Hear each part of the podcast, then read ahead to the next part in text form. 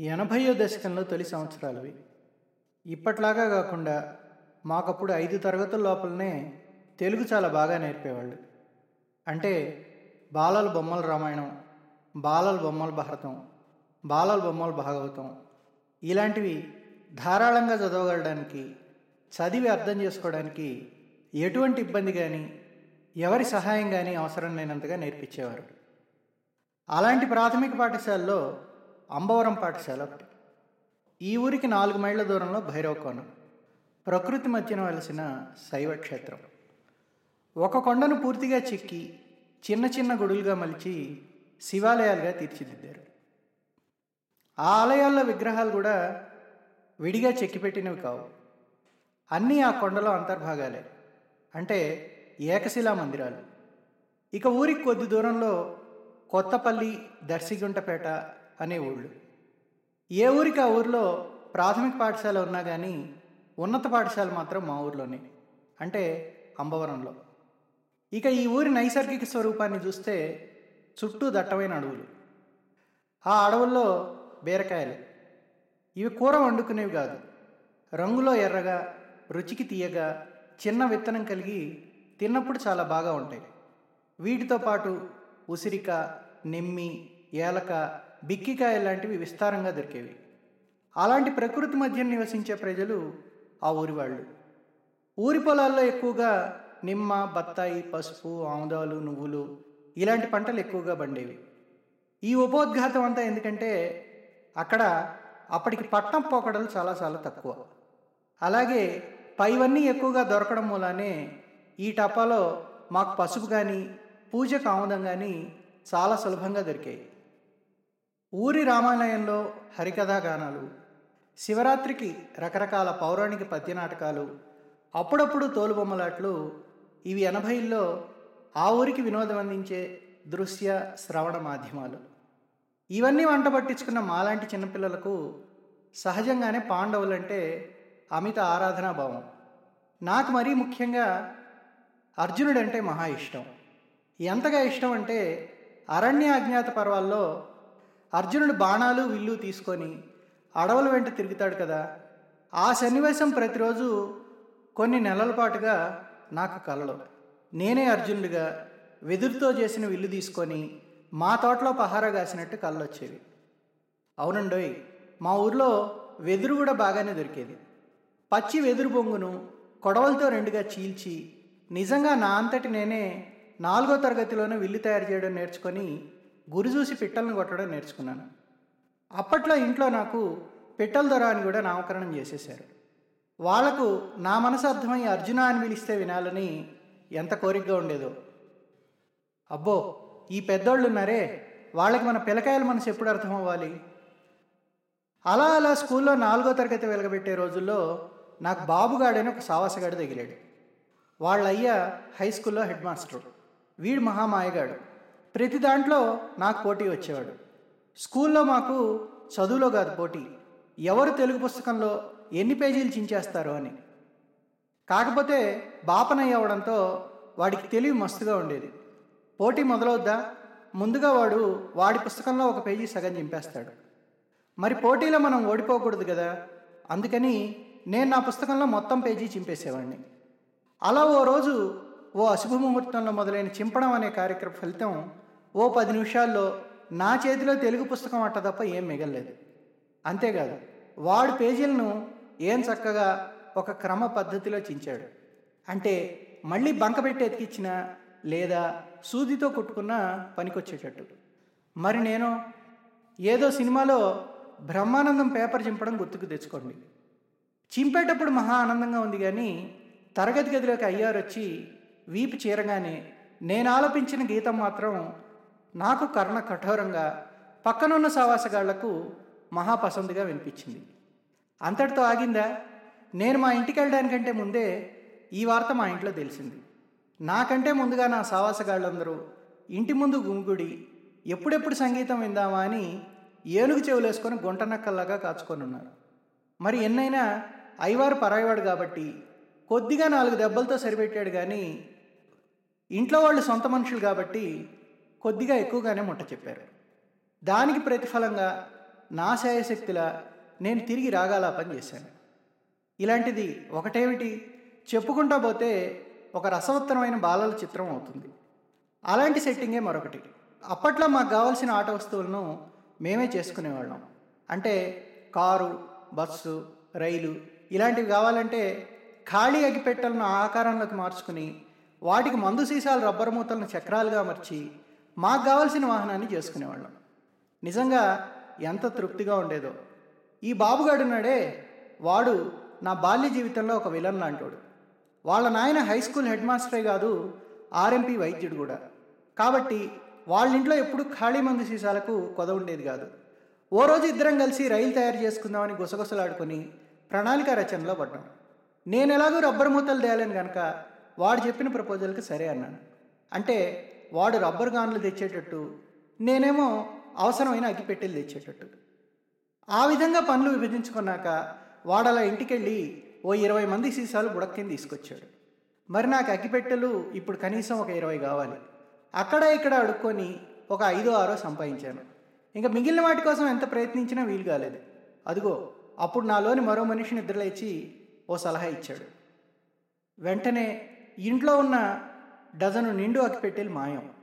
పుల్లలు తీసి ఇంటి వెనకాల సందులో పారబోసి రైలు పెట్టెలు తయారు చేసి వాడొక రోజు నేనొక రోజు హాయిగా ఆడుకుంటూ స్వర్గలోకాల్లో విహరించే ఒకనొక రోజు ఇంట్లో వాళ్ళకి కొత్త అగ్గిపెట్టి అవసరం పడి చూస్తే ఇంకెక్కడ అగ్గిపెట్లు కట్ చేస్తే షరా అమ్ములే. ఇంట్లో సినిమా ఇంటి బయట ప్రేక్షకులు. అలా ఆ అమాయకత్వం అంతటితో ఆగిందా? అబ్బే ఆరో తరగతికి వచ్చేటప్పటికి బాలల పురాణ పుస్తకాలు చదవడంతో అందులో హీరోలు ఎవరైతే వారుగా మమ్మల్ని ఊహించుకోవడం బాగా తలకెక్కేసింది. ఊర్లో అంతకుముందు కొన్ని రోజుల క్రితమే శ్రీరామనవమికి లవకుశి నాటకం వేశారు.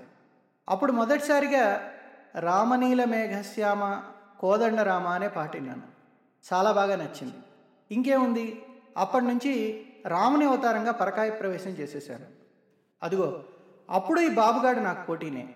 రేయ్ నీకంటే నేను పెద్దోడిని. నేనే రాముణ్ణి. నువ్వు లక్ష్మణుడు అని కానీ ఈసారి కుదరదంటే కుదరదని వాడిని లక్ష్మణుడిగా సెటిల్ చేసేసి నేనే రాముణ్ణి అయ్యాను ఇంతవరకు బాగానే ఉంది. మరి సీత అక్కడన్నమాట మా హీరోయిన్ రంగప్రవేశం. మా ఊళ్ళో అంతా సూర్యవంశరాజులు. గొల్లవారు ఎక్కువ కాబట్టి బడికి అమ్మాయిల్ని పెద్దగా పంపేవారు కాదు. మరి వచ్చిన వాళ్ళలో కొద్దిగా మాకు నచ్చిన పిల్ల నాగేశ్వరి. ఆ పిల్లకి కాస్త చింతపండు జీలకర్ర కలిపి ముద్దగా చేసి ఓ చీపురు పిల్లకు గుచ్చి లంచంగా ఇచ్చి మచ్చిక చేసేసుకున్నాం. ఇంతకీ ఇదేం బాగుంటుంది అనుకున్నారు కొత్త చింతపండు జీలకర్ర ఉప్పు కలిపి ముద్ద చేసి తిని చూడండి. సూపర్గా ఉంటుంది. ఇలా నాగేశ్వరిని సీతగా మార్చేసాం నేను రాముణ్ణి కదా కొంచెం నీలిరంగులో ఉండాలి కదా అందుకని ప్రతిరోజు స్కూల్కి వచ్చేటప్పుడు మొహానికి అరచేతి నిండా పాండ్స్ పౌడర్ దట్టంగా దట్టించి స్కూల్కి వచ్చేవాడిని. బాబుగాడు నాగేశ్వరి కూడా వచ్చాక ముగ్గురం కలిసి ఒక బావి దగ్గర చేరేవాళ్ళం. ఎందుకంటే అంతకుముందే అప్పటికే అక్కడ ఇటుకలతో ఒక చిన్న గుడిని ఒక దీపం కుందిని ఆముదపు డబ్బాని తయారుగా పెట్టుకొని ఉన్నాం. పెళ్ళి పత్రికల్లో ఆ రోజుల్లో ఖచ్చితంగా రాముడు సీత ఇద్దరిని ప్రింట్ చేసేవాళ్ళు. అలాంటి పెళ్ళి పత్రికను ఒకటి మేము ఇటుకలతో కట్టిన గుళ్ళో పెట్టి దేవుడిగా దీపారాధన చేసి ఎవరు చూడకుండా దానికి ఒక పెద్ద అట్టముక్కను వాకిలిగా పెట్టి మళ్ళీ స్కూల్కి చేరుకునేవాళ్ళం. ఒంటేలు గంట కొట్టంగానే ముగ్గురం కలిసి మళ్ళీ మా గుడి దగ్గరికి పోయి పూజ చేసేవాళ్ళం. మరి అప్పటికి రాముడి మేకప్ పోయి ఉంటుంది కదా సీత మేకప్ వేస్తుంటే హాయిగా వేపించుకునేవాడిని. లక్ష్మణుడు మేము దీపారాధన చేసేటప్పుడు చుట్టుపక్కల జనసంచారం అయితే మాకు సమాచారం ఇవ్వడానికి కాపలాగా ఉండేవాడు. అలా కొన్ని రోజులు గడిచాక ఈ ఆట బాబుగాడికి మహా బోరు కొట్టేసింది. ఎందుకంటే వాడు ఎంతసేపు ఉన్నా దీపారాధన చేయలేడు. పౌడర్ పూయించుకోలేడు సరే అని వేరే ఆట ఆడాలని ముగ్గురం డిసైడ్ అయ్యాం. ఈసారి మహాభారతంలో ద్రౌపది స్వయంవరం మా ఆటకు మూల వస్తువు.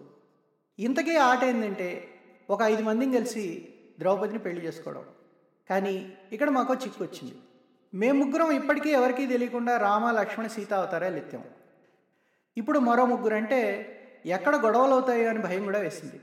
అందుకనే మేమిద్దరమే పాండవులం నాగేశ్వరి ద్రౌపది అనమాట ఇక పెళ్ళి చేసుకోవాలని నిశ్చయం చేసుకున్నాం. ఇంతకీ పెళ్ళి చేసుకోవాలనుకున్నాం కానీ మా ముగ్గురికి ఒకటే భయం పెళ్ళైతే పిల్లలు పుడతారా అని. కానీ పెళ్ళి చేసుకోవాలని ఆలోచన ఒకసారి వచ్చాక ఇక మనసు ఊరుకుంటుందా? అబ్బే రాత్రులు నిద్రపట్టేది కాదు. ఏదైతే అది అవుతుందని ముగ్గురం ధైర్యం చేశాం. మా స్కూల్ వెనకాల ఒక పెద్ద ఇసుక గ్రౌండ్ ఉండేది. ఇప్పటికీ ఉంది కానీ ఇసుక మాత్రం చాలా తక్కువగా ఉంది. ఒకరోజు అపరసంధ్య వేళ చుట్టుపక్కల ఆడుకునే పిల్లలందరూ ఇంటికి వెళ్ళాక ఎవరూ లేని సమయం చూసి ముగ్గురం సమావేశమయ్యాం. పెళ్ళి చేసుకుంటే పిల్లలు పుడతారని భయం ఒక పక్క దొలుస్తున్నా మిగతా కార్యాచరణకు మంతనాలు సాగించాం. ఈసారి నా వంతు తాళిబొట్టు తయారు చేయడం బాబుగాడి వంతు పసుపు తాడు సంపాదించడం. అప్పటికి మాకు పెళ్ళిలో బెల్లం జీలకర్ర నెత్తిన పెడతారని తెలియదు తాళి కట్టేస్తే ఇక పెళ్ళైపోయి పిల్లలు పుట్టేస్తారని మాత్రమే తెలుసు. ఇలా ముచ్చటించుకొని మంచి ముహూర్తం కోసం నేను బాబుగాడు ఊళ్ళో రామాలయంలో హరికథలు చెప్తున్న హరిదాస్ గారిని కలిసి మేము బాగా చదువుకోవాలనుకుంటున్నాం. ఏ రోజు మొదలు పెడితే ఫస్ట్ మార్కులు వస్తాయో చెప్పమని కోరాం. ఇక్కడ మరో విషయం ఈ హరికథా దాస్ గారితో మాకు అప్పటికే కొంచెం చనువు ఎక్కువ. వారి పేరు గుర్తులేదు కానీ వారు చెప్పే రుక్మిణీ కళ్యాణం హరికథకు రోజు వెళ్ళి ముందు వరుసలో కూర్చొని గడ్డం కింద చేయి పెట్టుకొని శ్రద్ధగా వినేవాళ్ళం. అలాగే మాకు నచ్చిన పద్యాలను ఆయన చేత ఒక తెల్ల కాగితం మీద వ్రాయించుకొని ఊరి బయట ఉండే పెద్దరావి చెట్టు మీద ఎక్కి వచ్చేదాకా రాగాలు తీసేవాళ్ళం. ఈ చనువుతో పాపం ఆయన నిజమేననుకుని ఒక మంచి రోజు చెప్పారు. ఇక నేను తాళేలా సంపాదించాలి బంగారం అంటే దొంగతనం చేయాలి కదా అబ్బే. అప్పటికేదో ఇంట్లో అగ్గిపెట్టెలు తప్ప ఇలాంటి విలువైనవి కాజేసేటంత సీన్ లేదు. అదీగాక మనం ఏం పని చేసినా ఎలా కనిపెట్టేస్తారో కానీ ఇంట్లో వెంటనే తెలిసిపోయేది. అప్పుడే డిసైడ్ అయిపోయా. నేను పెద్దయ్యాక నా పిల్లలకి ఏది అడిగితే అది కొనిచ్చేయాలని. అదో అలా చించి చించి ఒక చిల్ల పెంకుతో తాళి తయారు చేయడానికి నిశ్చయించుకున్నాను. ఒక మోస్తరు చిల్ల పెంకు సంపాదించి ముందుగా ఒక చీలతో దానికి అతి జాగ్రత్తగా రెండు రంధ్రాలు పెట్టి చుట్టూ బాగా అరగదిద్ది గుండ్రంగా తయారు చేసి ఒక కాగితంలో చుట్టి ఇక పెళ్ళి రోజు కోసం వెయిటింగ్. ఆ రోజు రానే వచ్చింది. బాబుగాడి ఇంట్లో ఒక దారపుండ కాజేసి ఒక పొట్లంలో దంపుడు పసుపు తెచ్చాడు.